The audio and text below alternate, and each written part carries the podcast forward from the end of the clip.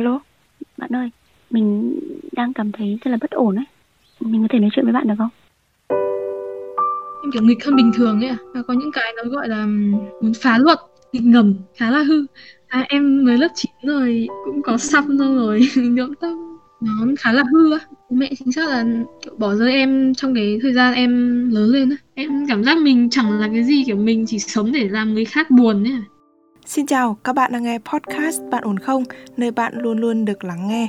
Chương trình có sự đồng hành của nhãn hàng Inat, thương hiệu liên kết với Hội Liên hiệp Phụ nữ để hỗ trợ các chị em bảo vệ bản thân, làm chủ cuộc sống.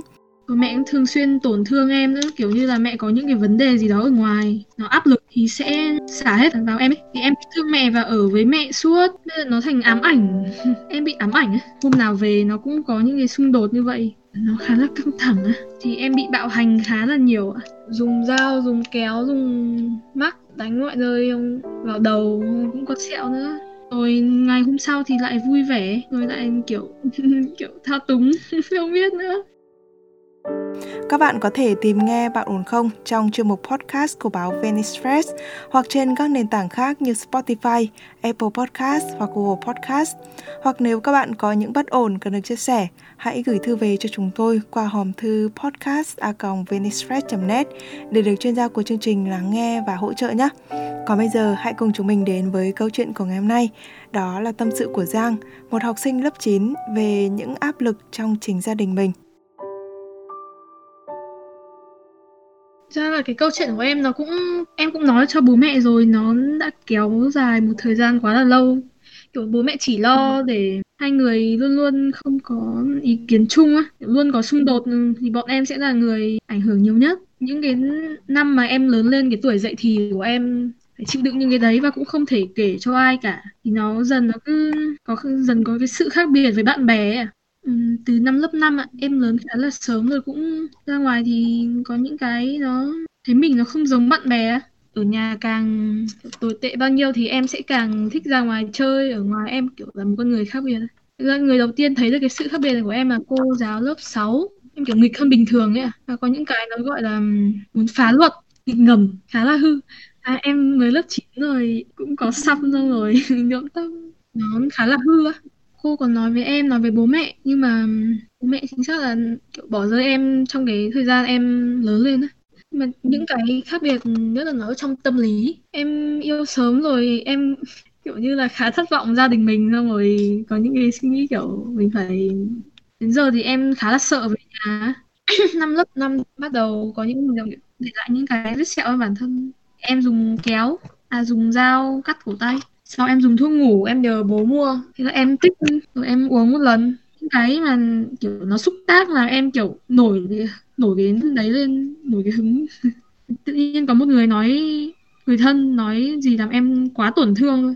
Kiểu, mình đã rất cố gắng rồi, nhưng mà cung thì mình vẫn, họ vẫn không hài lòng ấy.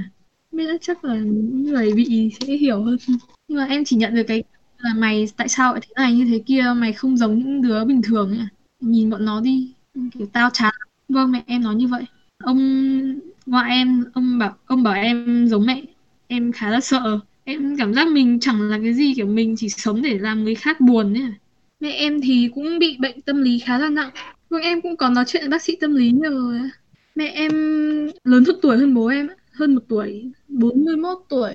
Nó nó là những cái sinh đột giữa bố mẹ ấy mẹ cũng thường xuyên tổn thương em nữa kiểu như là mẹ có những cái vấn đề gì đó ở ngoài. Nó áp lực thì sẽ xả hết vào em ấy. Thì em thương mẹ và ở với mẹ suốt.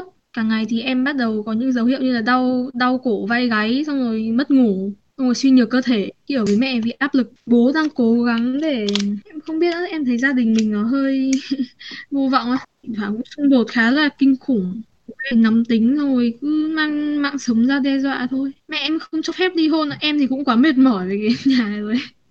Có ngoại tình các thứ từ năm lớp 3 năm lớp 3 chắc là cả hai, xong rồi hai người không thể giải quyết với nhau không? Bắt đầu mang về nhà. Bây giờ nó thành ám ảnh. Em bị ám ảnh sau được nghe kể lại thì em mới biết bố em khá là thương con, bố em giấu rồi xử lý với mình. Bây giờ em cũng chỉ có thể dựa vào bố thôi. Còn mẹ em thì khá là vô tâm. Em càng thương mẹ thì sẽ càng tổn thương ấy ở trong cái gia đình hôm hôm nào về nó cũng có những cái xung đột như vậy. Nó khá là căng thẳng á. Bây giờ đầu em vậy em cũng ít khi học được. Về mẹ thì em nhớ lúc bị có thời gian em còn bị cái đa nhân cách phân giới thì em bị bạo hành khá là nhiều ạ. Dùng dao, dùng kéo, dùng mắc đánh mọi nơi vào đầu, cũng có sẹo nữa rồi ngày hôm sau thì lại vui vẻ rồi lại kiểu kiểu thao túng không biết nữa. Kiểu cảm giác nó không còn an toàn không còn nơi nào an toàn để em trở về nữa. Cũng từ lâu rồi bây giờ bây giờ em kiểu cố gắng để có những cái giới hạn cho bản thân ấy. Em không nói chuyện nhiều với mẹ nữa thì bây giờ mẹ lại quay ra áp dụng cái việc đấy lên em của em lớp 3 sau những ngày đánh, đánh đập đấy thì mẹ em cũng kiểu tỏ ra mình là rất là đáng thương. Thì em lại càng thương mẹ xong bảo bố thế này thế kia bố gái gú bố em ám ảnh cái từ bẩn thỉu ấy à. Em cũng bị một số căn bệnh kiểu ám ảnh cưỡng chế em tắm đến hai ba tiếng à, nó là cả một cái năm lớp 7 em lúc đấy em cứ giảm cân từ giảm 10 cân rồi không đi vệ sinh được rồi nó cứ kiểu như em phải đi năm bệnh viện có rất là nhiều bệnh ấy à. thì rồi dần bác sĩ này giới thiệu bác sĩ kia thì mới biết nguyên nhân là tâm lý à. Đã chỉ bố thôi ạ lúc đấy bố mấy em đã ở với mẹ em suốt tại vì em sợ bố mà, mẹ em cứ bơm vào đầu gọi như thế, về mọi thứ. Mẹ em, kiểu, suy nghĩ là hơi tiêu cực. Rồi khi mà em sống dở chết dở em thấy nó, kiểu, không ổn với một đứa trẻ tự tử này, làm hại bản thân rồi cũng nhiều lúc cũng quá là đau đớn nhưng không thể nói với ai thì em lại cứ gào khóc rồi làm hại bản thân thôi. Rồi mẹ em có cho em cả những cái ám ảnh về ngoại hình về sạch sẽ, về mối quan hệ xã hội nữa. Rồi em cứ kiểu hơi lập dị nào ấy, xong rồi cũng, nhưng mà em cũng học giỏi đấy, vì mẹ em cũng áp lực chuyện đấy mà. Về ngoại hình thì mẹ hay đánh giá người em và cũng có cái hành động đứng trước gương, soi, hay cởi trần đứng trước gương, xong rồi soi sờ bụng, sờ đùi các thứ à. Về sạch sẽ thì nếu mà có cái gì không vừa ý, ấy một chút bụi bẩn là em sẽ bị, kiểu mẹ em nó sẽ lên cơn kiểu tức à không nhiều hôm còn đánh cơ. Lớp 4 đến lớp 6 á đến lúc mà em bị bệnh nặng rồi thì bố mới bắt đầu em mới bắt đầu nói chuyện với bố. Một thời gian đầu em nắm tay bố em còn thấy khá là sợ. Đấy đi ăn thì em bảo bố là con không ăn được con gần một tháng chưa đi vệ sinh rồi. Bắt đầu tìm hiểu các thứ. Nhưng mà thời gian không biết mình bệnh gì xong cứ kệ như thế cũng khá là dài. Không dùng những cái thuốc kiểu thuốc sổ hàng ngày cũng làm bệnh tệ hơn thôi. Thế là em bị um, hỏng một đoạn đại tràng bị thối thế là cắt đi. Em nghỉ học cả năm lớp 7 mọi người đều không muốn về nhà. Em cảm giác như thế. Kể cả đi học thì em hay ra quán cà phê. Không có bạn thân bạn xã giao thôi. Không ai hiểu em đâu ạ. Không cố gắng dựa vào ai đâu. Bác sĩ bảo là những cái việc những cái việc sẽ ảnh hưởng tới em những cái việc trong gia đình. Ờ, ngày nào kiểu bố mẹ em vẫn ở với nhau thế này thì vẫn phải chịu như cơm bữa thôi. Nên là em cũng tiêu cực khá là nhiều ạ. Do gia đình thôi em cảm giác bị phớt lờ dần, nó cũng ít đi. Cố gắng nói, xong rồi bây giờ em cũng chỉ một mình đến bác sĩ tâm lý, một mình biết mình phải thay đổi như thế nào, tự mình cố gắng. Chắc bố mẹ nên cũng tổn thương em thì em lại, em kiểu nhiều lúc ở một mình nó cứ buồn mãi chuyện cũ. Bây giờ bố em có thể làm mọi thứ để em có thể, chắc là sẽ thương em ấy em sẽ sống thiếu tình thương khá là lâu rồi. Bây giờ trong thời gian này mẹ em làm quân nhân văn phòng ạ, chắc là vậy. Cũng đi ngoại giao thứ nhiều, cũng tính cách lạ lắm. Mẹ em ít khi hài lòng với cuộc sống, tự đặt áp lực lên bản thân với cả mọi người. Nên là những lúc tiêu cực khá là nhiều. Rất tiêu cực luôn sống thế nó cũng khó, nó không vui. Lúc em cũng nói nhẹ nhàng, thì mẹ phải yêu bản thân mình hơn. Những lúc em rất thương mẹ mà em cũng trải qua những cái yêu sớm hơn, cũng coi người khác là gia đình thay cho gia đình mình ấy. nhưng mà rồi quay đi quay lại nhận ra chẳng chẳng đâu em còn có thể dựa vào đấy em thấy mình cũng không hợp chuyện này lắm, lại có nhiều cái mình phải tự xử lý, mình khá là độc lập nên là nếu mà em khổ thì em đi thôi tự mọi thứ nhưng mà đến đến đêm mình khá là cô đơn, mình khá là tiêu cực, mình nghĩ ngợi có thời gian em rất áp lực, thời gian đầu hè em cảm giác môi trường nó không như thế nữa ấy. môi trường học ấy à Hà Nội thì dân chơi nhiều trong lớp mà quan tâm mỗi việc học thôi thì bị cô lập luôn, bị mang ra trêu đùa.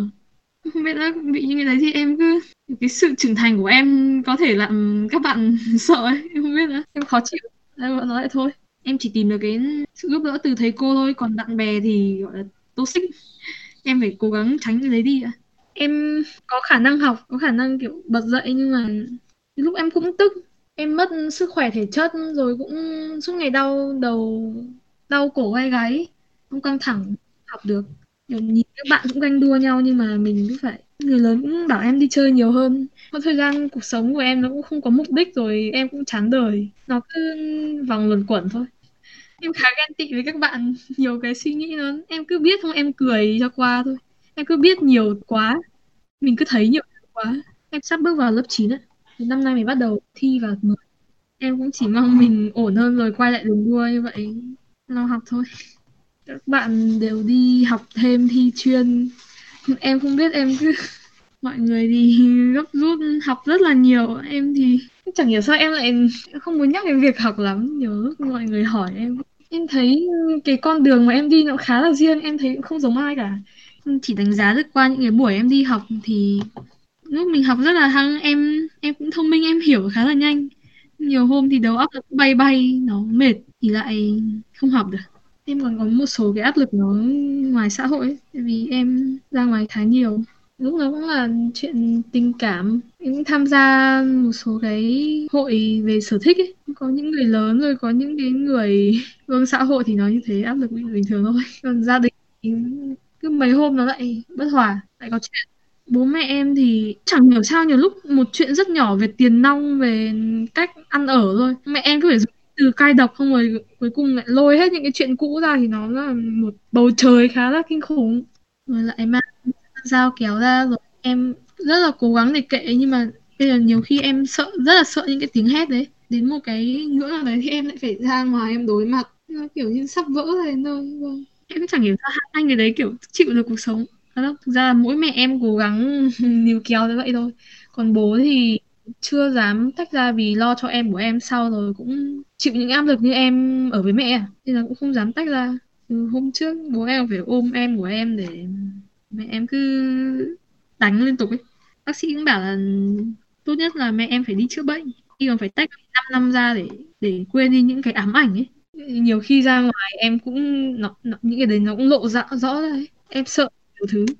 Sợ ai đó sẽ lại bị lợi dụng này em không dám chia sẻ với ai cả. Ngay cả môi trường lớp trong lớp em ít thôi. Rồi em thấy cái gắn kết của mình với thầy cô nhiều hơn với bạn bè em có lên báo của trường rồi nó thì lúc đấy nó cũng là bề ngoài thôi. Em bị, bị những cái bệnh này em kể thì cái tiêu hóa này bị lao này bị nội tiết này bị uh, mọi người cũng biết thì ở uh, thương quá. Rồi, rồi cũng ai có cuộc sống của người đấy thì cũng lại qua thôi em cố gắng làm trở nên bình thường, hơi ít nói. À thỉnh thoảng, cái tâm lý của em nó cũng hơi lạ lạ. Nhiều lúc mình cũng biết mình phải làm gì để điều khiển cái cảm xúc của mình, nhưng mà nó bị nó bị gục ngã, kiểu thế. Em cần một nơi để trở về, có người trong sau cũng em nói vậy, nhưng mà em vẫn có cái hình mẫu sau này là em sẽ khá là độc lập một mình với cái bọn chó mèo cũng được khá là sợ có mối quan hệ rồi lại tổn thương. Em sợ tổn thương. Kiểu em thích được quan tâm thôi. Đúng là đề phòng nhưng nhiều nhưng mà em thấy cái đề phóng của em nó cũng không sai. Em chẳng hiểu sao có những người đến xuất hiện trong cuộc sống của em rồi cũng khá là thương em. Em đang cố gắng sống độc lập ra. Em phải lo cho bản thân em đã bây giờ. Em muốn bốn cái năm này trôi qua rồi em sẽ lớn lên rồi có cuộc sống riêng. Không gò bó ở những cái tiêu cực nữa. Em thấy kia khá là ổn mà muốn đi khám phá muốn đi trải nghiệm có thể em ổn định hơn về mọi mặt thì em vẫn quay lại chứ Vâng các bạn thân mến, mình không mong là sẽ có bất kỳ những cái cảm xúc phẫn nộ hay là tiêu cực nào. Mình chỉ mong muốn chúng ta nhận ra rằng có thể chúng ta đã quá bận rộn với những vấn đề của bản thân, những cảm xúc của bản thân mà quên mất rằng những người bên cạnh chúng ta cũng đang kiệt quệ từng ngày. Hãy quan tâm đến họ dù chỉ là chút ít. Và nếu bạn đang gặp phải những bất ổn, những bế tắc cần được chia sẻ, hãy liên hệ với chúng tôi qua địa chỉ email podcast net dù đó là những vấn đề trong tình yêu, những gánh nặng cuộc sống, định kiến giới hay là những áp lực mà xã hội đã áp đặt lên từng độ tuổi. Chúng tôi vẫn luôn ở đây để lắng nghe các bạn. Chương trình Bạn ổn không có sự đồng hành của INAT và Hội Liên hiệp Phụ nữ, hỗ trợ nữ giới bảo vệ bản thân, làm chủ cuộc sống. Còn bây giờ, Nguyễn Hằng xin phép được khép lại chương trình của chúng ta ngày hôm nay tại đây. Xin chào và hẹn gặp lại các bạn trong những chương trình sau.